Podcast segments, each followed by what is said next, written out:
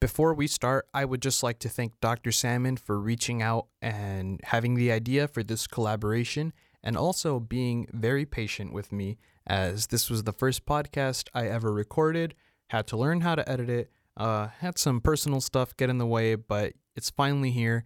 We can finally listen to it, and I just want to thank Dr. Salmon for being a great professor and for all his patience with me. And welcome back to another WXAV podcast here with 88.3 FM Chicago in the podcasting studio today with a little mini series with the SXU Jazz Combo. They did some original compositions last semester, and right now I am joined by my friend Rachel Garcia. Rachel, how are you? Good. How are you? I'm doing well. Right off the bat, just for people that don't know, uh, what do you play in Jazz Combo? I am an alto saxophonist.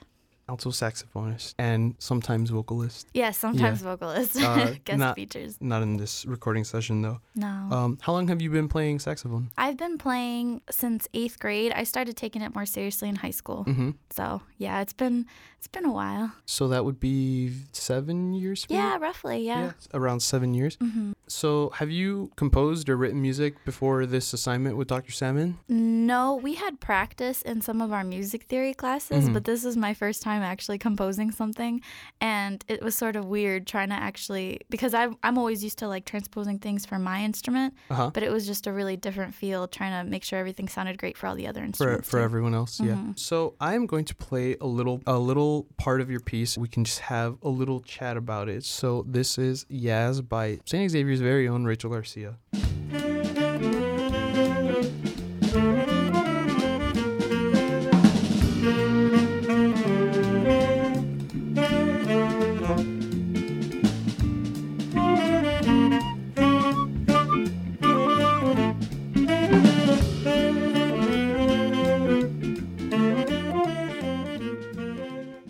Rachel, tell me about your experience coming up with that main melody because everyone does melodies a little different, and I want to know yours. I'm pretty. I'm mainly classical with my music. Mm-hmm. So when I got to St. Xavier, it was my sort of first taste of jazz. Mhm. So I wasn't really sure about form, and I just sort of just composed this, and I was like, I've heard these like sort of licks before, and I like Mhm. them, and I'm just gonna put them in. That's not usually how it goes in terms of structure Okay. for um, charts, but um, I don't know. I just liked it, put it all together, and Dr. Salmon's really into just um, embracing the creativity and sort of letting Very go true. of structure sometimes. Mm-hmm. So he just went with it and he really liked it. So we kept it as it was. Yeah. How was the experience in the studio for you? That was something else. Mhm. Um, I so I grew up with my dad um, handling sort of like speakers and like all those fancy equipment with all those buttons and all that. So I'd seen that like firsthand before, but Okay. actually seeing it in a professional environment, like there was a separate room where it was like soundproof so that it wouldn't interfere with the recordings, and we could look into the other room. It was just it sort of just made it more real in terms of like, oh, I'm not just jamming out with my friends. Now this is an actual like professional setting and Mhm. it gives you a taste of what to strive for after you graduate, you know? Do you feel like it kind of changed the chemistry of the band? You know, it must have felt different from playing in McGuire Hall. So Oh, how do definitely. you how do you think the feel in, in the room changed? Definitely. After a while, because obviously you have a chance to be able to pick your your favorite take. The more we played it, the more we were like, oh well, now we actually have to sort of exactly think about what the form, like the kind of form we want. You got to think about how your solo is gonna go. What did you like about a particular solo? Okay, well I want to incorporate that into the actual recording. That way, people like actually hear what I like. Yeah. Um, so if anything, it just made you think about it more. You actually had to take it even more seriously. And after hearing your piece over and over and over again, Mhm. I feel like that's sort of I understand now how other artists feel when they're like, okay, now I want to write something else because now they picked what they liked and what they didn't like, and then they could just go on from there. So yeah, it felt way more serious.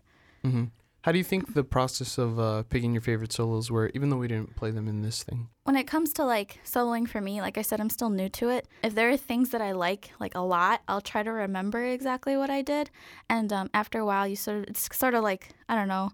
Picking out little pieces of everything every time you solo and being like, okay, now I'm just gonna put that all into one solo if possible, without trying to make it sound forced at the same Mhm. time.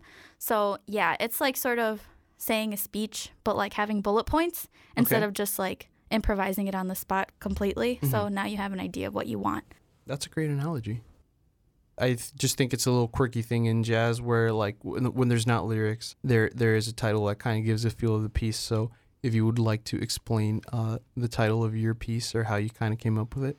Every time we would walk into jazz ensemble, I don't know, every time we would nail a certain part of the chart or something, Dr. Salmon would sometimes just look at us and be like, "There she is," and it's just it sounds so ridiculous when you say it out loud, but I don't Uh-huh. know. I guess it was just sort of like a tribute to Dr. Salmon because he was the one who encouraged us to start making our own compositions. So Yeah, it's it's very charismatic. It is. like anything that comes out of Dr. Salmon's mouth exactly. is like unreasonably charismatic. Yep. So I that was my tribute to him. That's yes. That's Yeah, that's all. very very little, very little nice tribute.